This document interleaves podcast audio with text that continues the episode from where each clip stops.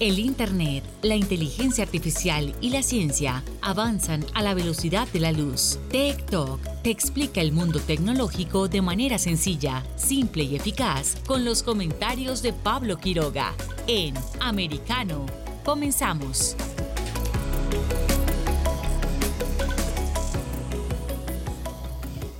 ¿Cómo están todos? Bienvenidos una vez más a nuestro programa TikTok por Americano. Soy Pablo Quiroga y hoy tenemos una jornada donde vamos a seguir eh, cubriendo el minuto a minuto, el paso a paso o la declaración a declaración de los eh, presidentes que están asistiendo a la, a la cumbre, a la novena cumbre de las Américas que se está desarrollando en Los Ángeles, en Estados Unidos, por supuesto.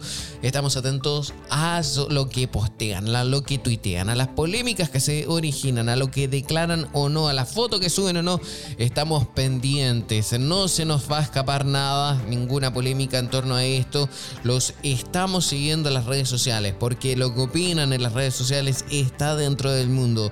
En el segundo bloque vamos a estar hablando sobre uno de los foros que se realizan en esta oportunidad en Los Ángeles. Me refiero a el foro de los jóvenes de las Américas en su sexta versión.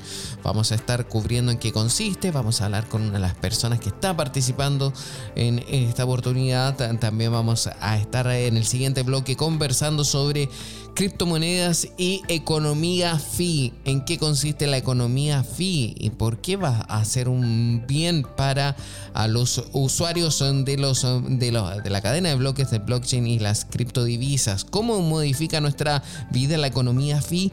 Tenemos eso y también vamos a estar hablando en los breves tecnológicos, como en cada jornada, sobre lo que está pasando en el mundo de la ciencia, la medicina, la tecnología.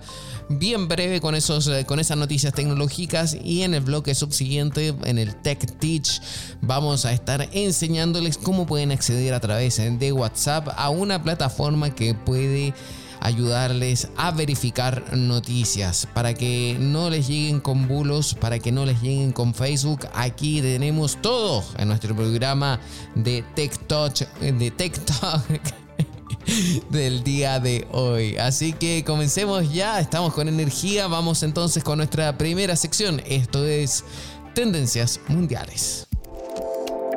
Tech Trends. Y dentro de tendencias mundiales, eh, ya les estábamos anticipando durante toda esta semana, estamos eh, nosotros eh, transmitiéndoles y contándoles lo que está pasando en la cumbre de las Américas. De hecho, estamos revisando ahora un mapa de tendencias qué es lo que está pasando en esta nube que hay a nivel mundial de hashtag. Estamos revisando también, por supuesto, lo que está ocurriendo ahora mismo. De hecho, vamos a revisar rápidamente qué es lo que hay. Por ejemplo, en Los Ángeles eh, tenemos ahora, estoy revisando aquí, hay hashtag obviamente relacionado a la cumbre de las Américas, también a Marco Rubio, también a, al fenómeno del K-pop, a BTS en su noveno aniversario. Eh, también está Hillary Clinton, también está, estos son hashtags, lo que estoy diciendo ahora que están en este momento. Portrait también es otro hashtag. Vamos a ver ahora entonces lo que están opinando o lo que está pasando a nivel político dentro de las cumbres de las Américas. Me llama la atención que la cuenta de Twitter de Cumbre Américas, que la administra la OEA, no tiene actividad o no tiene casi nada de actividad en estas últimas horas o ya en esta misma jornada. Eh, es muy poco lo que se está compartiendo ahí, pero sin embargo, si la gente utiliza el hashtag eh, hashtag Cumbre de las Américas. Ahí sí que tenemos bastante noticia, bastante información. La gente eh, está, eh, estaba acá colocando noticias. Y es que, por ejemplo, hay muchísimas personas que están retuiteando una de las intervenciones del canciller mexicano Marcelo Ebrard, donde habla sobre el por qué eh, nos invitó a los eh, tres países a la cumbre de las Américas. Me refiero a Cuba, Venezuela y Nicaragua. A ver si podemos escuchar un poco de este video. El propio logo de esta cumbre de las Américas así lo reconoce. Ahí está Cuba, está Venezuela, está Nicaragua. México podría yo decir que nos faltó California y Yucatán, pero digamos que están todos los países de las Américas. Consideramos que es un grave error y que nadie tiene derecho a excluir a otro. Eso es eh, parte de las declaraciones del canciller Ebrard, el canciller mexicano, que se manifestó así en contra de la no invitación de estos eh, tres eh, países. Seguimos revisando porque también señala eh, la coordinadora de solidaridad de la cumbre, dice abuso policial contra una mujer indefensa que se manifestaba pacíficamente en el marco de la cumbre de las Américas. En la tierra de la democracia no se puede manifestar en contra de los postulados de este caso, doble rasero del de Estados Unidos. Así lo señala una cuenta. También seguimos eh, revisando la cooperación. Eh, a ver quién dice. Carlos Son Roberto García. La cooperación del Salvador fue fundamental en la búsqueda de políticas que redujeran la migración ilegal de ese país a América. Nayib Bukele había trabajado de cerca con la administración Trump para proteger las fronteras de la brutal pandilla MS-13. Y ahí coloca hashtag Cumbre de las Américas. Eh, seguimos eh, revisando. Eh, que dice también otro tweet que encontramos dice Cumbre de las Américas, un soberano fracaso. Eh, USA teme, por ello excluye. El camino está trazado, hay liderazgo para seguir adelante. Eh, también seguimos revisando. Otro tweet más. Estamos revisando distintos tipos de información. Eh, dice el ciudadano MX por México. la actual edición de la Cumbre de las Américas se vio opacada por la ausencia de mandatarios de México, Guatemala, Honduras, El Salvador, Cuba, Venezuela y Nicaragua. Seguimos revisando. Eh, esto es búsqueda en tiempo real, hay muchísima información, la gente está tuiteando de forma masiva. Recordemos que en la noche anterior, o sea, la noche de este miércoles, fue el discurso inaugural de parte del presidente de los Estados Unidos. Eh, dice aquí Zona Osorio, si no consigues una invitación a la mayor fiesta de la ciudad, actúa como si estuvieras demasiado ocupado para que te importe. Hashtag Venezuela, hashtag Estados Unidos, hashtag Cumbre de las Américas. También seguimos revisando, dice por ejemplo el canciller hondureño, debemos trabajar todos, pero debemos estar todos. Esto lo dice el canciller hondureño Enrique Reina en el marco de la cumbre de las Américas. También eh, Prensa Latina, arroba Prensa Latina, dice, ante las presiones recibidas, la penameña Adela Paneso abandonó por una cuestión de principios el foro de la sociedad civil de la Cumbre de las Américas. Seguimos revisando también eh, venezolanísima, arroba Norbe a07 dice, Cumbre de las Américas, Maduro sigue violando los derechos humanos de los venezolanos. También diario El Heraldo dice, el gobierno de Joe Biden busca construir una asociación duradera para enfrentar el cambio climático en América Latina y el Caribe. También eh, este, este es otro tuit de Asamblea Magagua Majagua dice, ¿qué se discute en la Cumbre de las Américas? Esa es una pregunta difícil de contestar, pues ni siquiera los que han sido invitados dominan el programa exacto, algunos solo a última hora, ni todos los temas que se van a debatir en cada espacio. Hashtag Cumbre del Fracaso, que también hay ese hashtag, que vamos a revisarlo ahora mismo, dice... La cumbre de las Américas es un fracaso, nada relevante, es la cumbre de los pueblos la que da de qué hablar por sus paneles, las temáticas bien pensadas y la mística y el amor de los pueblos emanados. También eh, eh, Mariade dice, arroba Mariade, dice, aprovecha mundo que están mostrando su verdadero rostro. Eh, a ver, seguimos revisando. Ernesto Raúl 28, arroba Ernesto Raúl 28 dice, miren el ejemplo vivo que ha demostrado la clase de democracia que existe en el país maravilla.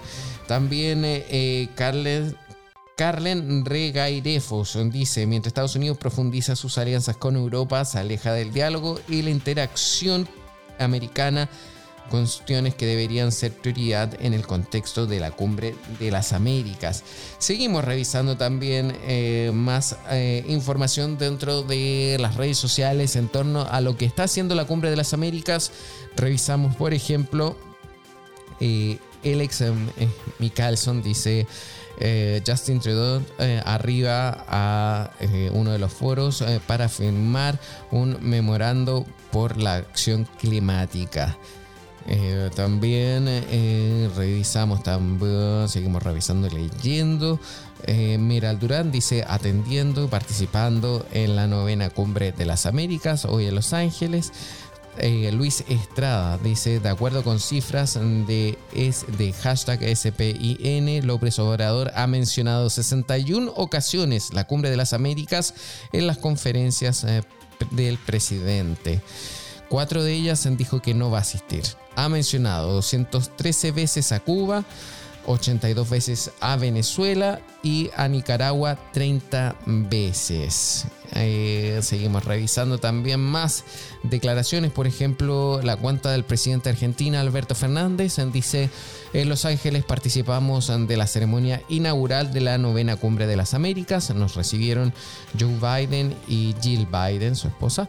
Eh, dice, aquí acercaré la voz de los pueblos de nuestra región que hoy sufren por un horizonte más equitativo. Y puso las fotos eh, que se tomó en la jornada anterior con el mandatario de los Estados Unidos. También Alberto Fernández señaló, conversamos sobre el proyecto de ley de promoción de la movilidad sustentable que hemos impulsado. Prevé crear un régimen especial para vehículos propulsados por energía sustentable. Seguimos revisando también. Vemos, eh, a ver, declaraciones. A ver, Iván Duque también hace poco tiempo atrás colocó muy complacido de reunirnos nuevamente con el presidente de Ecuador, Lazo Guillermo. Trabajamos en equipo para consolidar nuestras históricas relaciones bilaterales, los acuerdos comerciales de turismo, transición, seguridad y migración, claves para el desarrollo. También oh, está muy activo el presidente Duque, eh, señaló eh, una hora atrás, dijo, nos reunimos con Antonio Vitorino director general de Migración de la, eh, de la ONU, quien expresó su respaldo al Estatuto de Protección Temporal que acoge a 1,8 millones de migrantes venezolanos y ratificó que esta política es un ejemplo para el mundo. Seguimos revisando también el presidente Biden a través de su cuenta oficial que es arroba POTUS, ya empieza a postear y a tuitear eh, distintas informaciones en torno a la cumbre de las Américas. Eh, ya, de hecho, desde anoche, antes de dar su discurso, también ya tuiteó donde puso que iba en camino a Los Ángeles para eh, ser presentador de la novena cumbre de las Américas. Eh, también ha puesto hace poco tiempo atrás, ha puesto distintos tweets y obviamente ligado con la política interior del país. Nosotros hacemos ahora una pausa y ya seguimos con más TikTok por americano. En breve regresamos con más tecnología, internet, inteligencia artificial y lo último en ciencia en la voz de Pablo Quiroga en Tech Talk por Americano. Comienza tu día bien informado de mañana con Americano, junto a Gaby Peroso y Jolly Cuello, quienes te presentan la revista informativa de las mañanas. Conéctate con nosotros en vivo de lunes a viernes de 7 a.m. Este, 6 Centro, 4 Pacífico por Americano. Busque su copa, siéntese cómodo y discuta los eventos más destacados de la semana en el único programa que analiza en tono relajado los temas más serios del momento. El Antídoto Rojo Extra, cada sábado, 9 pm este, 8 Centro, 6 Pacífico por Americano. Iberoamérica hoy. Un análisis de los acontecimientos políticos y sociales y su impacto en nuestra región. Entrevistas con los protagonistas de los temas relevantes, puntos de vista distintos, para que saques tus propias conclusiones. De lunes a viernes en vivo, 12 pm este, 11 centro, 9 pacífico por Americano. Ideas, argumentos, posturas y visiones, sin desperdicios. Escucha, concuerda o difiere con los postulados de José Aristimuño y Jimmy Nieves, quienes debaten con vehemencia de lunes a viernes a las 9 pm este, 8 centro, 6 pacífico por Americano. Donde están los hechos, somos Americano. Noticias e información del acontecer de nuestra región con sabor caribeño. Acompaña a Diulca Pérez e infórmate de lunes a viernes en vivo 9 a.m. Este, 8 Centro, 6 Pacífico por Americano. La hora de la verdad está disponible para ti cuando quieras. Accede a toda nuestra programación a través de nuestra aplicación móvil americano. Descárgala desde Apple Store o Google Play y mantente informado con nosotros.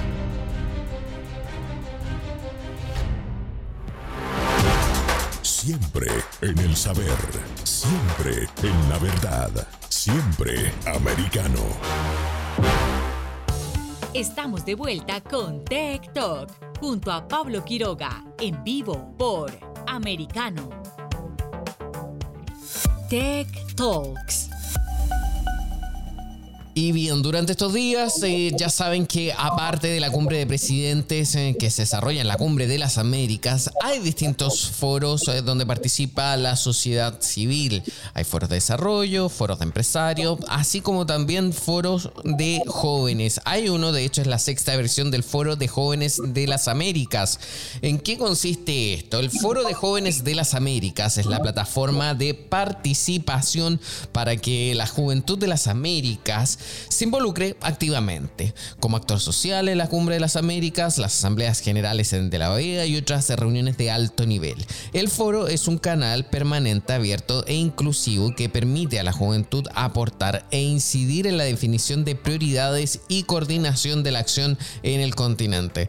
Tiene distintos objetivos, hay algunos tópicos eh, relacionados obviamente a la tecnología y al mundo de los jóvenes, hay algo que también nos va a importar muchísimo, eh, la brecha digital, pero vamos a hablar mejor con alguien que está participando dentro de este foro de jóvenes de las Américas. Lo tenemos ahora en la línea. Me refiero a José Sorto, quien es eh, CEO también de Sember Consulting y obviamente que es una consultoría que se dedica a ayudar a distintas ciudades a ingresar a la cooperación internacional, a insertarlas dentro de este plano internacional y por supuesto le vamos a hacer todas las preguntas en torno a su participación en este foro de los jóvenes de las Américas.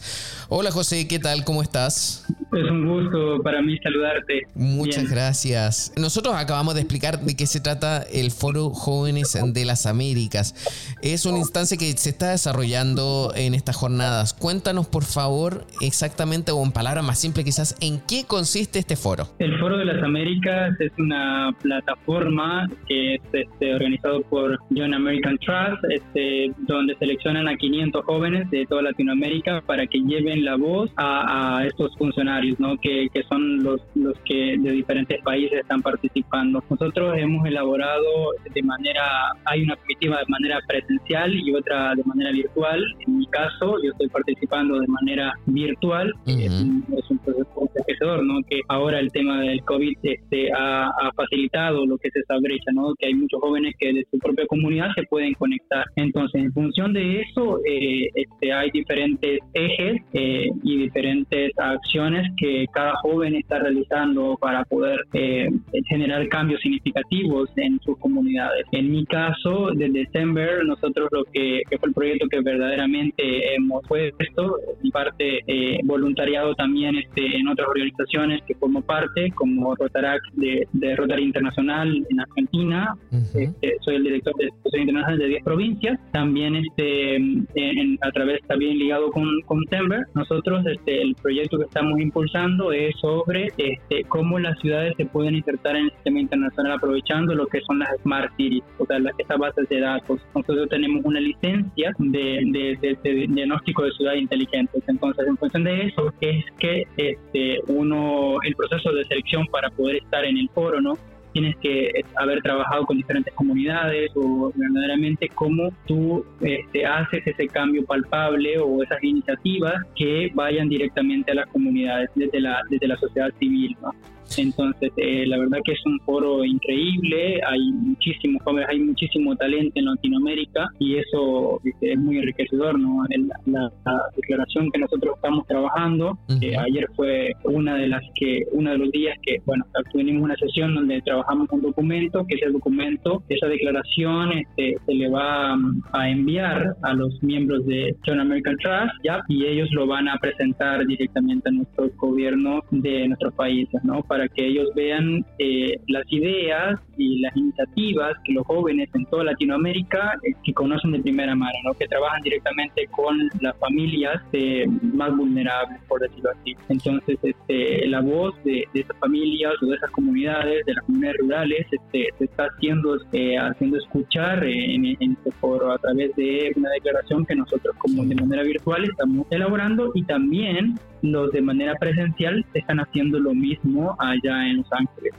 Qué bien, porque mira, eh, esta es la sexta versión de este foro de jóvenes eh, de las Américas. Comenzó en el 2005 en Argentina, después en Trinidad y Tobago el 2009, después en el 2012 en Colombia, 2015 Panamá, 2018 en Perú. Y hoy en día eh, se totaliza en 31.950 los jóvenes involucrados, o sea, en muchísima gente. Era representante de una edad general Eh, ¿Cómo ves tú el tema de la brecha digital dentro del continente?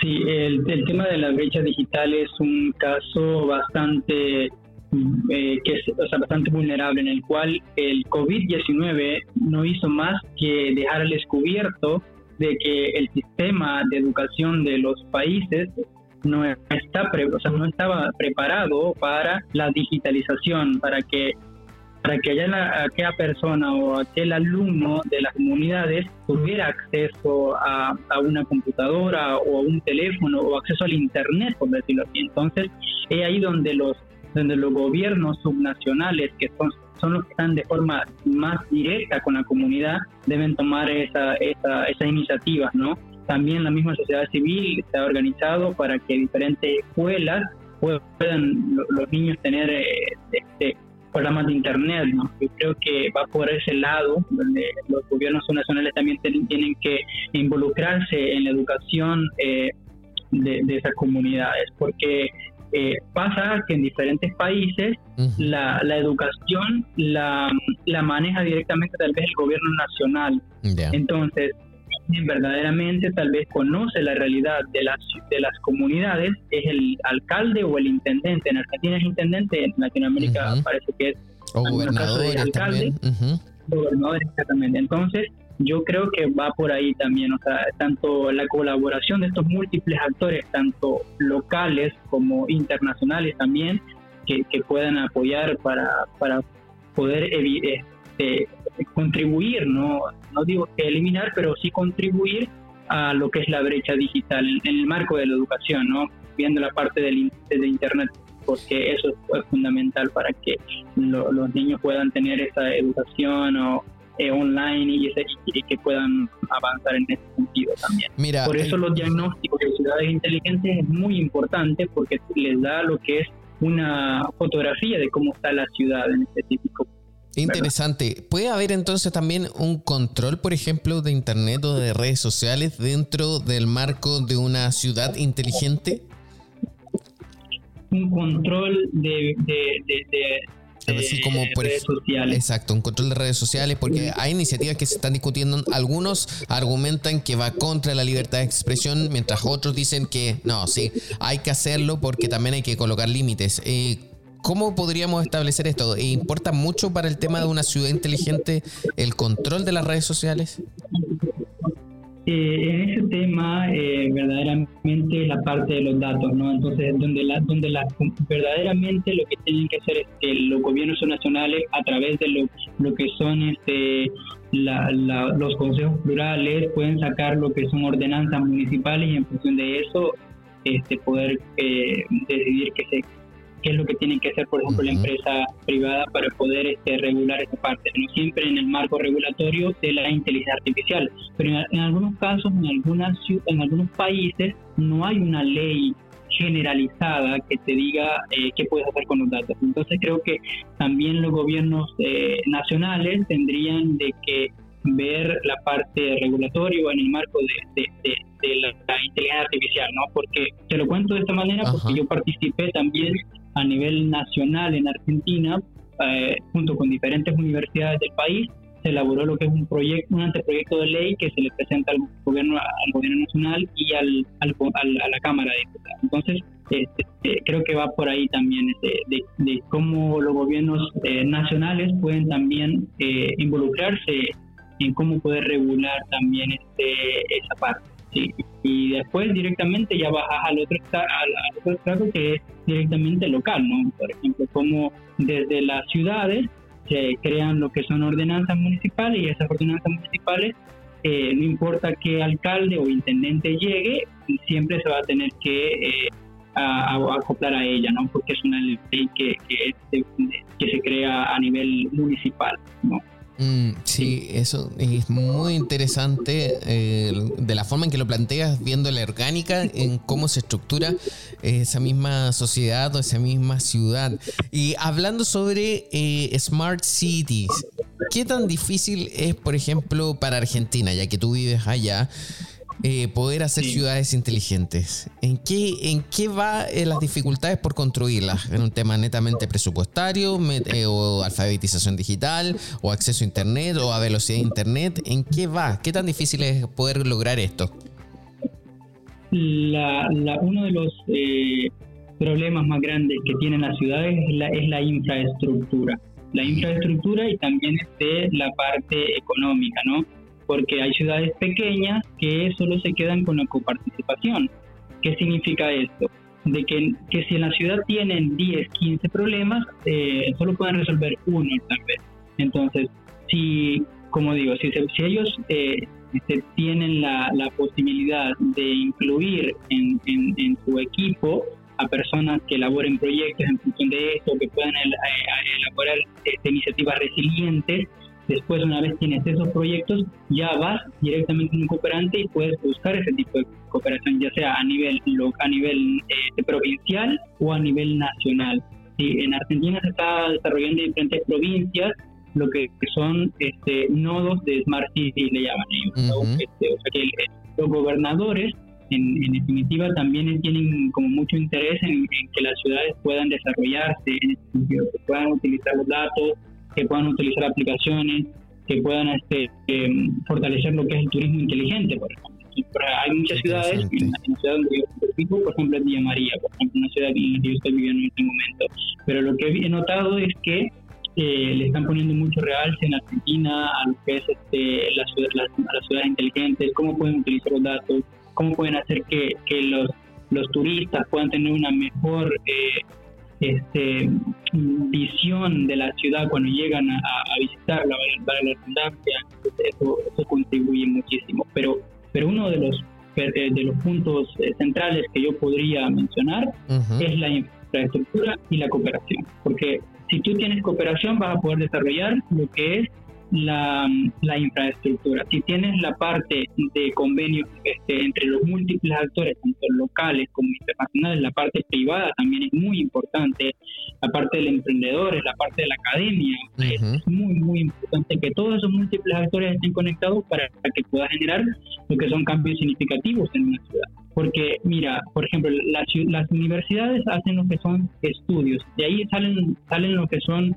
jóvenes que están en cuarto año, quinto año de, de, de, tecnología, por ejemplo, ellos pueden desde la misma ciudad se pueden elaborar lo que son hackathons y pueden decir, eh, y no costaría tanto, porque imagínate que un gobernante dice, bueno, voy a destinar cierta cantidad de dinero para eh, potenciar una iniciativa que me resuelva un problema. Entonces, tú lanzas como un, tipo concurso y presentan, y los jóvenes emprendedores, ellos mismos elaboran diferentes patrones y se presentan. Entonces, ahí mismo es participación de la ah, ciudadanía. Entonces, ayudan a resolver un problema que a lo mejor te podría costar mucho dinero, pero te lo ahorras con esos sentidos Entonces creo que va por ahí también. Eso es lo que nosotros también promovemos como jóvenes líderes de, diferentes partes, ¿no? Y diferentes áreas. interesante, José. Muchísimas gracias por este contacto. Esperamos también tenerte pronto nuevamente aquí en TikTok. En breve regresamos con más tecnología, internet, inteligencia artificial y lo último en ciencia en la voz de Pablo Quiroga en Tech Talk por Americano. Una mirada global de la influencia de Medio Oriente en el mundo occidental, junto a Hannah Beris, cada sábado en Israel hoy, 2 p.m. Este, 1 Centro, 12 Pacífico por Americano. Los avances científicos y tecnológicos relevantes, Internet, redes sociales y el mundo de los videojuegos en Talk con Pablo Quiroga. Conéctate de lunes a viernes, 2 p.m. Este, 1 Centro, 11 Pacífico, en vivo por Americano.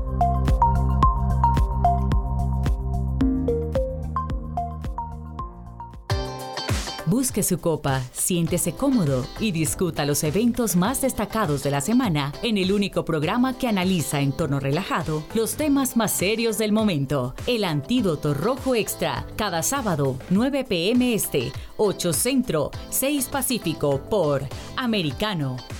Isabel Cuervo y su equipo indagan y rastrean los hechos para ofrecer una mirada profunda a las noticias, sus causas y consecuencias. Periodismo de investigación.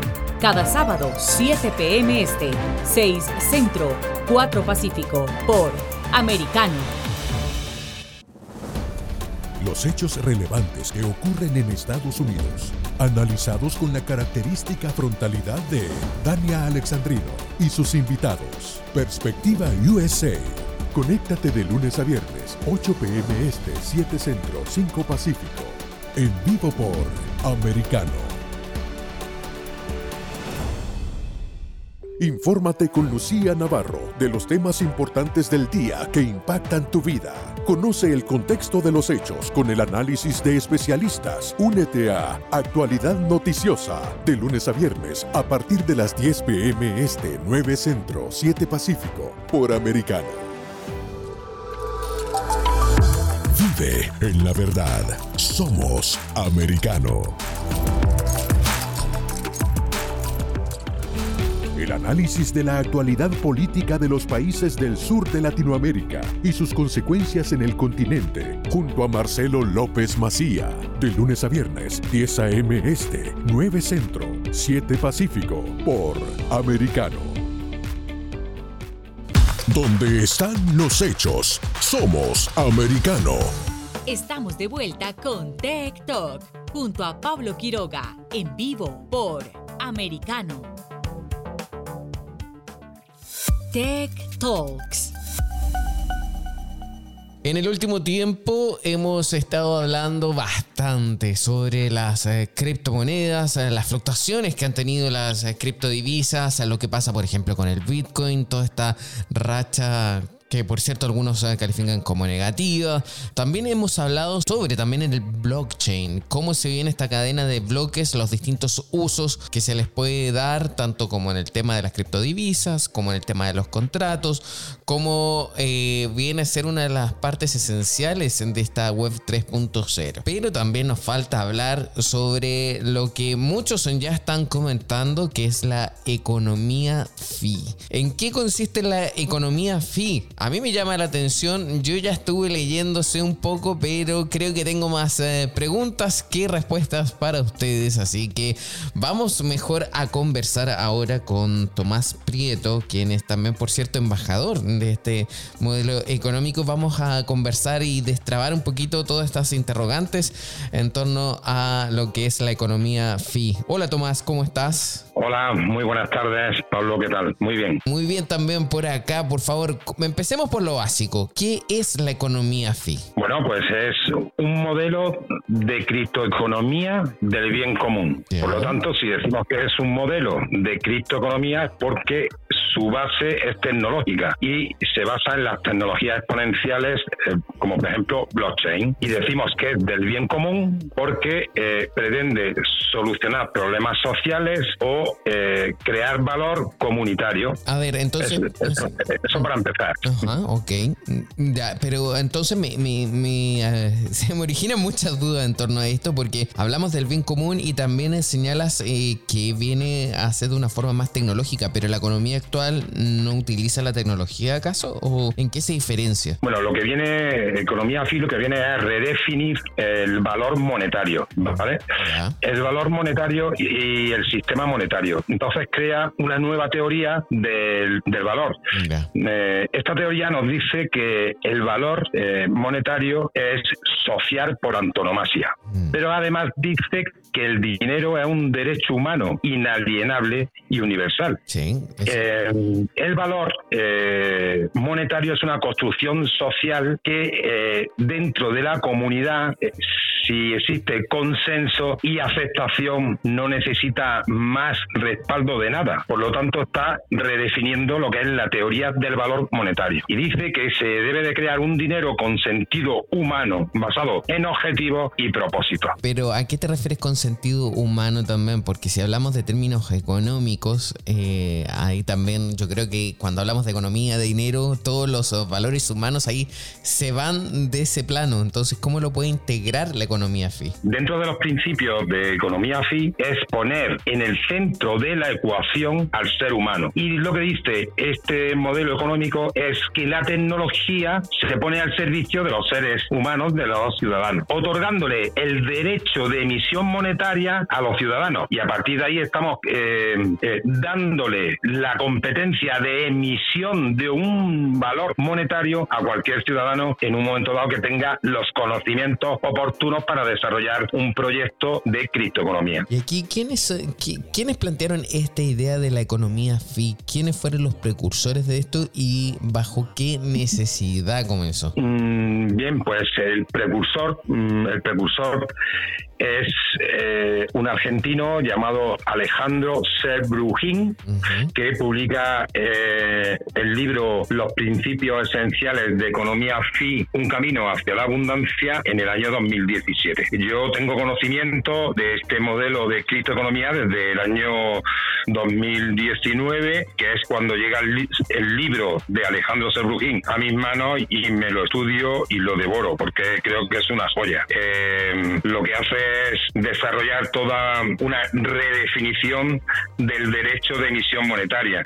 Si, si nos tenemos a que ahora la emisión monetaria está en los gobiernos a través de los bancos centrales, pues fíjate lo que está diciendo él, que el derecho de emisión es un derecho humano, un derecho humano inalienable y que la moneda es social por antonomasia. Es decir, hace un giro de 360 grados con respecto a la emisión de, de moneda. Por ahora ha sido solamente una propuesta, una idea, o hay casos aplicables eh, donde podemos ver el desarrollo de la economía FI eh, ¿cómo lo podemos comprobar también su efectividad? Ahí yo, creo que hay ya bastantes casos, hay bastantes casos reales eh, puestos en marcha. Eh, te puedo citar algunos y luego te explico, por ejemplo, un par de ellos, nos, nos centramos en un par de ellos, pero te puedo explicar, bueno, pues existe, ojo que la economía FI lo que hace es crear token, que estamos dentro de un ámbito criptoeconómico, crear token con blockchain, ¿vale? Entonces, eh, por ejemplo, existe SolarCoin, cuya emisión, cuya SolarCoin, cuya emisión es por producir energía fotovoltaica.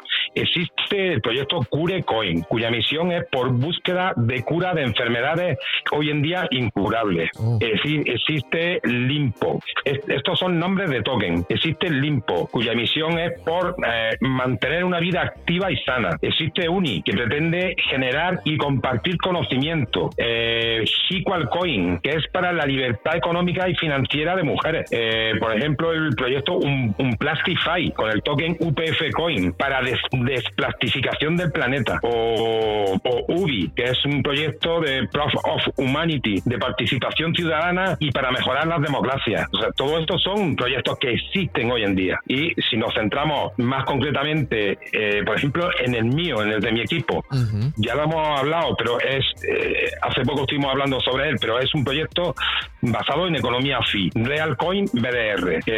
BDR es, el acrónimo de Blockchain Dispute Resolution. ¿Dónde está aquí la economía fee? Pues en el propósito del proyecto. ¿Cuál es el propósito? Resolver conflictos sobre plataformas blockchain. Ese es nuestro propósito. economía fee, como dije al principio, busca solucionar problemas sociales o, eh, eh, conseguir propósitos de una comunidad. Pues en nuestro proyecto lo que estamos haciendo es buscar el propósito de una justicia eh, descentralizada, una justicia gratuita, una justicia autocompositiva, que como nosotros le llamamos, a través del acuerdo. ¿Cuál es el hecho emisor en este tipo de proyectos? Pues el hecho emisor es el que le da el valor al token. En, en nuestro proyecto, el hecho emisor es firmar un acuerdo a través del consenso de todas las partes en conflicto. Ese eh, acuerdo el que hace que se emita el token, ¿de acuerdo? Sí, sí. Y, por ejemplo, mm, otro caso que a mí me gusta mucho, eh, Etihad. En, Etihad es un caso de, eh, de inversión o microinversión eh, para apoyar en Latinoamérica agricultores minifundistas del café. Ajá, sí. Pues hay, hay eh, una plataforma de crowdlending en la que se ponen de acuerdo los criptoinversores con, con los agricultores del café, ¿vale? Sí, ahí voy entendiendo. Entonces, cualquier persona puede decir, voy a hacer una microinversión que, que se puede eh, invertir a partir de 20, de 20 euros o 20 dólares para apoyar la, agricultura de mm, minifundios en Latinoamérica del café o de cualquier otro producto. Pero en concreto, Etihad se dedica a apoyar a los agricultores del café en México. En México pues también. Este es otro caso, de, es otro caso de, de, de economía FI. Ya entiendo. O sea, a ver, eh, eh, disculpa, a ver, eh, a ver si aprendí con esto. Sería entonces la economía fee estos procesos son donde se ve involucrado también el tema del blockchain. Porque, por ejemplo, también podríamos hablar de una economía colaborativa eh, si no se utilizase tanto el tema del blockchain. Pero ahora, como en, por ejemplo, en EthiHub utilizan el blockchain de tecnología para realizar todos esos procesos de transacción, eh, estamos entonces en bajo el concepto de economía fee. Absolutamente, sí. Ahí entendí bien. Siempre, se utiliza, em, en economía fee siempre se utiliza blockchain, porque ya hemos dicho que es un modelo de criptoeconomía. Y, se, y se lanzan, desde los proyectos de criptoeconomía fee, se lanzan token sociales o token con propósito. Detrás de un token de propósito siempre hay una comunidad y lo que se lo que se eh, desea con un token social es arreglar algún problema de la sociedad. Qué bien y qué noble labor. Tomás Prieto, quiero darte las gracias. Antes de terminar, ¿en qué consiste el rol de los embajadores FI? Bueno, pues en divulgar, sobre, todo en divulgar esta, este modelo de criptoeconómico y yo, como te he explicado, pues tengo mi propio proyecto, que es Realcoin, un proyecto de resolución de conflictos en blockchain, justicia descentralizada. Perfecto, vamos a estar atentos y vamos a seguir en contacto y ojalá que también en otro programa podamos seguir analizando más eh, sobre criptomonedas y la economía FI y por supuesto con tu proyecto de la disputa de resolución de conflictos. Eso también es muy interesante. Muchísimas gracias, eh, Tomás Prieto, que estés bien. Pues nada, muchísimas gracias a vosotros, un placer participar en vuestro programa. Saludos desde Granada. Gracias, que estés bien, adiós. Nosotros vamos a una pausa y ya volvemos con más eh, TikTok aquí por Americano. En breve regresamos con más tecnología, internet, inteligencia artificial y lo último en ciencia en la voz de Pablo Quiroga en Tech Talk por Americano Noticias e información del acontecer de nuestra región con sabor caribeño. Acompaña a Diulca Pérez e infórmate de lunes a viernes en vivo 9 a.m. Este, 8 Centro, 6 Pacífico por Americano. Donde vive la verdad. Somos americano los hechos relevantes que ocurren en Estados Unidos, analizados con la característica frontalidad de Dania Alexandrino y sus invitados. Perspectiva USA Conéctate de lunes a viernes, 8 pm este, 7 centro, 5 pacífico. En vivo por Americano. Perspectiva USA está disponible para ti cuando quieras. Accede a toda nuestra programación a través de nuestra aplicación móvil americano. Descárgala desde Apple Store o Google Play y mantente informado con nosotros.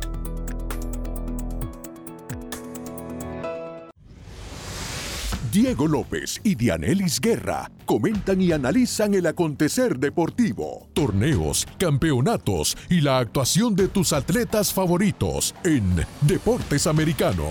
Sábado, 10 pm este, 9 centro, 7 pacífico por Americano. Busque su copa, siéntese cómodo y discuta los eventos más destacados de la semana en el único programa que analiza en tono relajado los temas más serios del momento. El Antídoto Rojo Extra, cada sábado, 9 pm este, 8 Centro, 6 Pacífico por Americano. Los hechos relevantes que ocurren en Estados Unidos, Europa, Asia y Medio Oriente, vistos con la mirada experta de la internacionalista Lourdes Subieta, en Así está el mundo, de lunes a viernes 11 a.m. Este, 10 Centro, 8 Pacífico, en vivo por Americano. Ideas, argumentos, posturas y visiones, sin desperdicios. Escucha, concuerda o difiere con los postulados de José Aristimuño y Jimmy Nieves, quienes debaten con vehemencia de lunes a viernes a las 9 pm este, 8 centro, 6 pacífico por Americano. Estamos de vuelta con Tech Talk junto a Pablo Quiroga en vivo por Americano. Breves tecnológicos. Dentro de los breves tecnológicos eh, comenzamos con una noticia de ciencia que sin duda va a revolucionar lo que ha sido ahora los fármacos contra el cáncer, porque un medicamento, un fármaco, logra una remisión absoluta del cáncer de colon en todos los pacientes de un estudio. La enfermedad desapareció en todos los pacientes y fue indetectable, así señala la noticia, mediante examen físico, endoscopía, escaneos, PET y resonancias magnéticas. La muestra de este estudio sobre cáncer rectal fue pequeña. Solo 18, solo 18 personas se sometieron al tratamiento del fármaco Dostarlimab durante seis meses. El doctor a cargo, Luis eh, A. Díaz Jr., fue uno de los autores del estudio publicado el pasado domingo en la revista científica New England Journal of Medicine y liderado por un equipo del Centro Oncológico Memorial Sloan Kettering en Nueva York. Dijo también que cree que es la primera vez que esto ocurre en la historia del cáncer. ¿Por qué? Porque los pacientes que participaron en el ensayo lo hicieron como alternativa a otros tratamientos más invasivos como la radioterapia o la quimioterapia, pero pensando que después eh, tendrían que someterse a ellos igualmente. Sin embargo, nada de ello fue necesario. Mucha atención porque esto es un invento, es una revolución bastante importante, sin embargo todavía eh, es muy caro y es muy costoso. Eh, creo que no va a estar al alcance de todas las personas porque el tratamiento, cada dosis eh, cuesta alrededor de 6 mil dólares cada pastilla que tienen que tomar las personas. Entonces, es bastante costoso considerando que el tratamiento dura seis meses. Eh, bueno, esta noticia de seguro va a seguir en desarrollo. Pasamos ahora a las eh, criptomonedas porque la stablecoin líder Tether, el USDT, se lanza en Tesos Blockchain. El Tether, el emisor de la moneda estable más grande del mundo, ha anunciado el lanzamiento del USDT en la cadena de bloques Tesos, ampliando así el número de redes que soportan el activo A12. La red de capa 1 Tesos utiliza una variante de prueba de participación, la POS, conocida como prueba de participación líquida, la LPOS, y está diseñada para sufrir cambios sin iniciar una bifurcación dura en dos cadenas de bloques separadas. Las actualizaciones posteriores han reducido los costes del gas, así como una menor huella de carbono.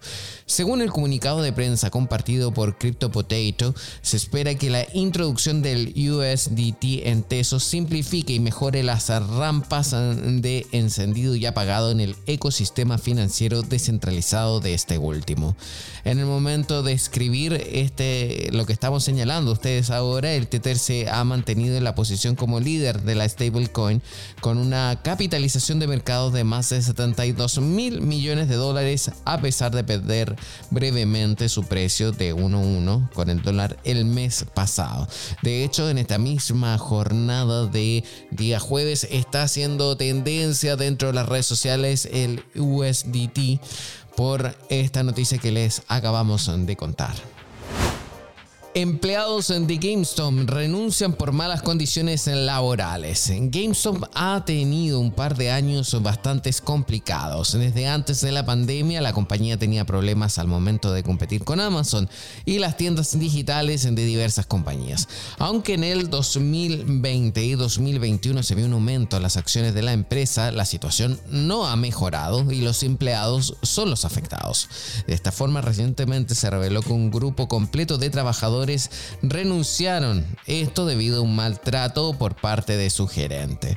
Recientemente se reveló que cuatro empleados de GameStop ubicado por ejemplo en el centro comercial Gateway en Lincoln, Nebraska, renunciaron después de experimentar malas condiciones de trabajo y un gerente de distrito verbalmente abusivo.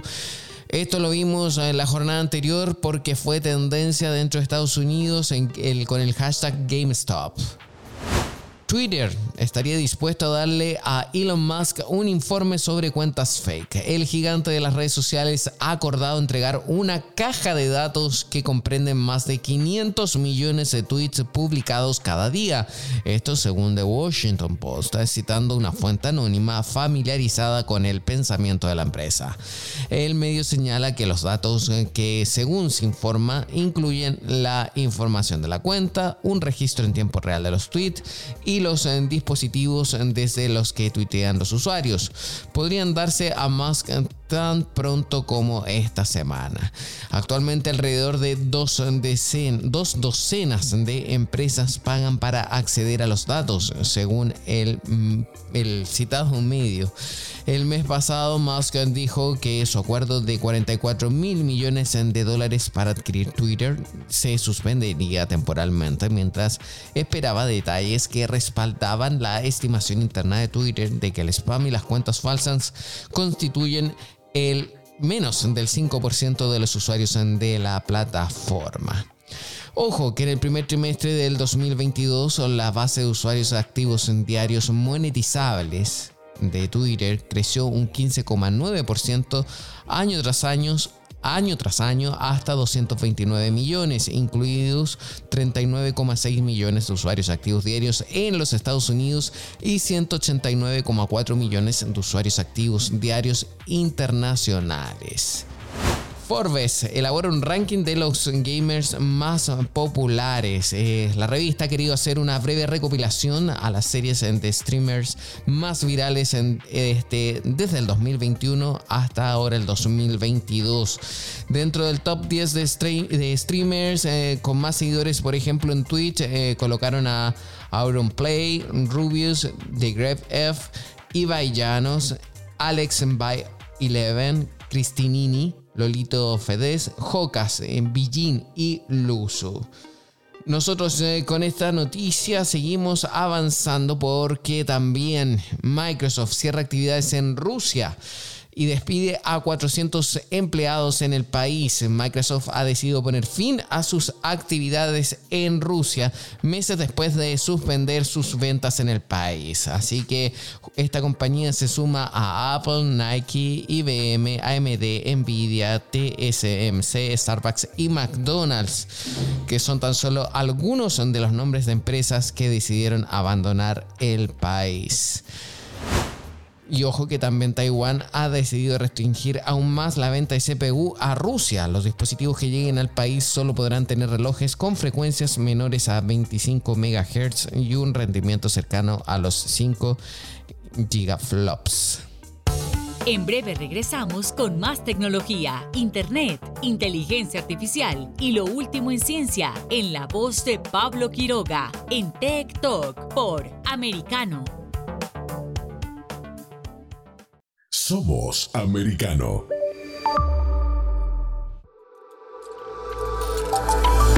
Vive en la verdad. Somos americano. Iberoamérica Hoy está disponible para ti cuando quieras. Accede a toda nuestra programación a través de nuestra aplicación móvil americano. Descárgala desde Apple Store o Google Play y mantente informado con nosotros.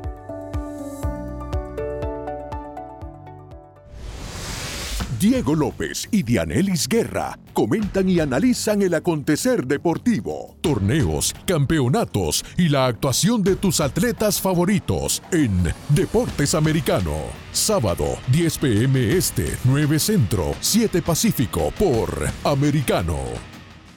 Ideas, argumentos, posturas y visiones, sin desperdicios. Escucha, concuerda o difiere con los postulados de José Aristimuño y Jimmy Nieves, quienes debaten con vehemencia de lunes a viernes a las 9 pm este, 8 centro, 6 pacífico por Americano. Estamos de vuelta con Tech Talk junto a Pablo Quiroga en vivo por Americano. Tech Teach. Y dentro de nuestra sección Tech Teach, eh, nosotros eh, les contamos que la agencia F, la, la agencia de noticias, ha lanzado una newsletter semanal en WhatsApp. Y es que en época de fake news y mucha desinformación, eh, Fe Verifica, que es una de las secciones de esta agencia, ha puesto en marcha un servicio semanal de boletines en WhatsApp para difundir sus desmentidos más recientes, con el objetivo de combatir la desinformación en esta aplicación de mensajería instantánea. Los suscriptores de esta newsletter recibirán cada viernes un resumen con las informaciones más importantes publicadas en la web de F Verifica en esa semana. Esos artículos serán verificaciones en las que se desmienten falsedades difundidas ampliamente en las redes sociales y artículos explicativos en los que se aclaran y contextualizan cuestiones de seguridad que generan confusión y división en la sociedad. Ahora viene lo importante, cómo suscribirse al newsletter de F Verifica. Para suscribirse a los boletines es necesario guardar en la agenda de contactos de su teléfono móvil el número de F Verifica. ¿Y cuál es? Pongan mucha atención y escuchen porque este es un número que tienen que guardar.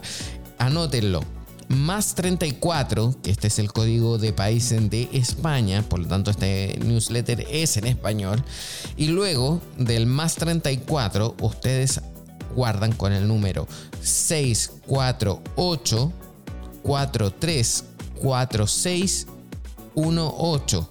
Repito, más 34 648 4346 18. Después se inicia un chat con ese número de WhatsApp para lo que basta con enviar un sencillo saludo. Una respuesta automática dará la bienvenida al canal y desplegará un menú en el que se puede seleccionar la opción Nuestro boletín. A continuación se va a habilitar un botón con el lema suscribirse que va a permitir darse de alta en el servicio de forma gratuita. Con el fin de hacer más sencillo y comprensible el proceso de suscripción, F Verifica promoverá una campaña en redes sociales que incluye la difusión de un video en el que se explican los pasos necesarios para registrarse como usuario. WhatsApp es un canal de comunicación estratégico para F Verifica por ser una de las plataformas más utilizadas para propagar falsedades. A través de este canal conocemos mentiras que todavía no circulan en redes abiertas como Twitter y Facebook, lo que nos permite adelantarnos. Además, en difundir nuestras verificaciones en WhatsApp es importante para ampliar la audiencia de F Verifica. Así lo señalaron desde la agencia de noticias.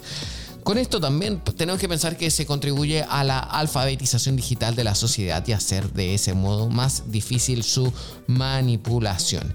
Todo esto, este canal de noticias, este canal de verificaciones de noticias son ejes de actuación que forman parte eh, junto con la empresa Meta, eh, que eh, obviamente es matriz de WhatsApp y también Facebook para luchar contra la desinformación en estas plataformas. Recuerden que para ustedes van a ser siempre el primer filtro al momento de recibir una información, así que sean cuidadosos, leanla con atención, pero también verifiquen si es real o no. Y con esto nos despedimos en esta jornada. Muchísimas gracias por conectarse junto a nosotros a través de Americano Media. Soy Pablo Quiroga y esto es TikTok. Mañana venimos con más noticias, más información dentro de Internet, tecnología y ciencia. Nos vemos. Chao, chao. Que estén bien. Tech Talk y Soberproy. Conéctate con nosotros de lunes a viernes a las 2 p.m. Este, 1 Centro, 11 Pacífico, por Americano.